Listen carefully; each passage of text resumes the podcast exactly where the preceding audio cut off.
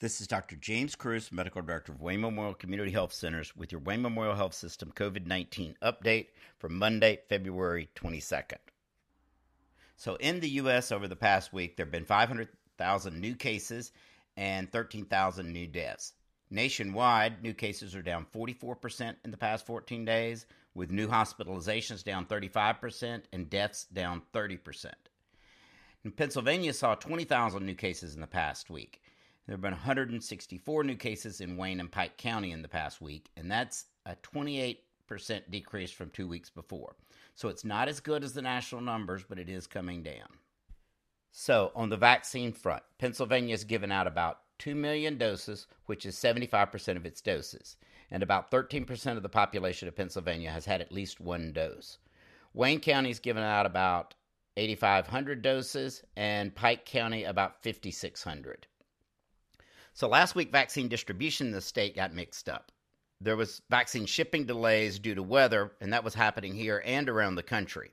However, also we found out that the state had not properly labeled boxes of vaccines that were shipped out as intended for second doses. So many vaccinators around the state, including us, had thought that vaccines that we had received were meant to be first doses and gave them out. Then found out that they were actually supposed to have been people's second doses and that we would not be getting another shipment. So we at Wayne Memorial and other organizations around the state had to cancel some second dose vaccine clinics. This is delaying some of people's second doses, but that is that's okay. The FDA, CDC, and the state all say that the second dose can be given up to 42 days after the first dose, and that if that is missed, it can still be given as soon as possible. And really, common sense from what we know of vaccines is it really doesn't matter if we delay a second dose even longer. The problem is you do not have quite as robust of immune response from just the first dose, and you do need a booster. But the booster does not necessarily have to be done within 42 days for it to be effective.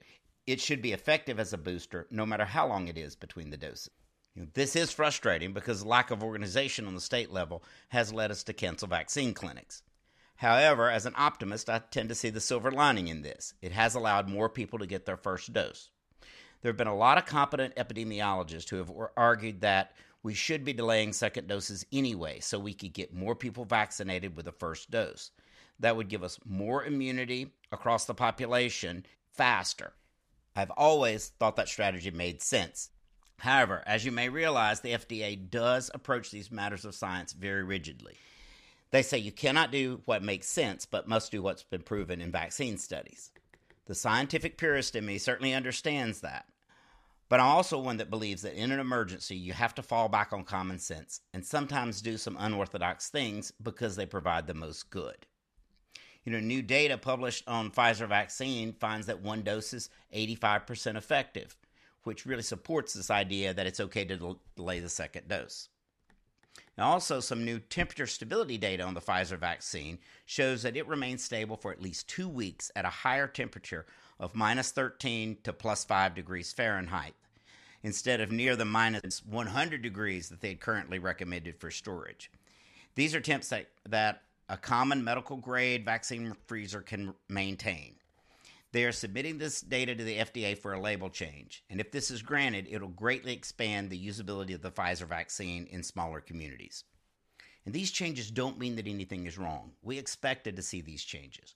It is important to realize that the vaccine studies were done, in certain ways to optimize the speed of running the study to get the vaccine to market quickly.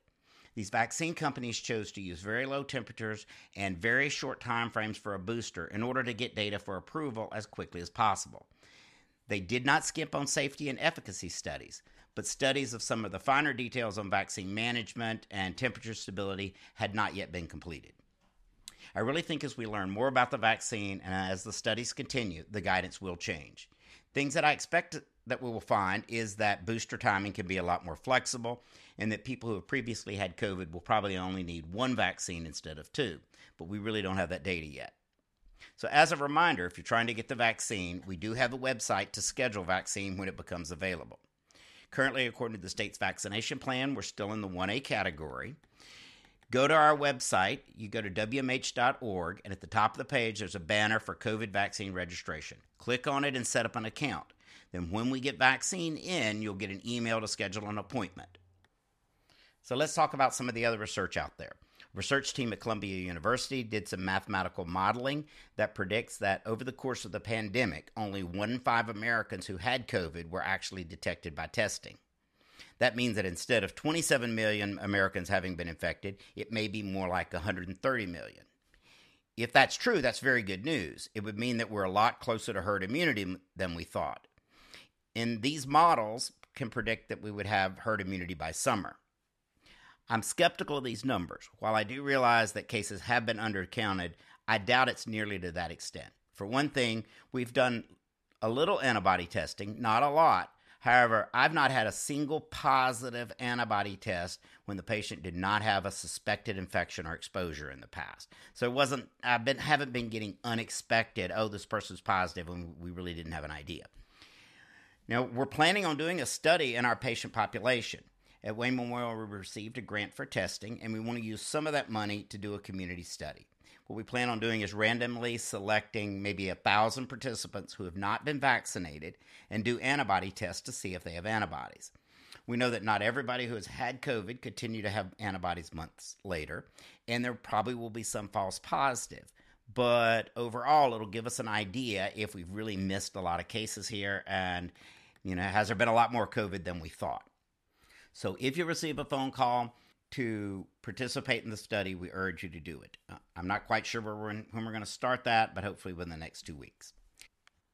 And finally, I saw an interview with Dr. Fauci on CNN over the weekend. He was asked some questions about what you can do after being vaccinated that he felt like he shouldn't answer without, you know, meeting with his whole team and getting consensus from the CDC. But I thought I would address some of those those questions. One of the questions out there was really if an elderly person has been fully vaccinated, could they feel comfortable having their family come over? Now, realize there's no official guidance on this. This is just my opinion. However, we know that the vaccine is about 95% effective two weeks after the second dose. So, my recommendation to my parents would be it's fine to do some things with family and friends after that time. I think masking would still be a good idea, but I feel like really, if no one's been sick or had a known exposure, that the gathering is small and most people have been vaccinated, then masking would not be 100% necessary.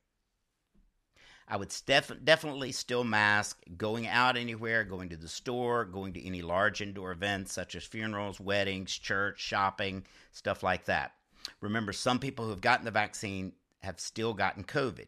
The cases are usually mild, but if the person we're talking about is at particular high risk for poor outcomes, then they should be very cautious.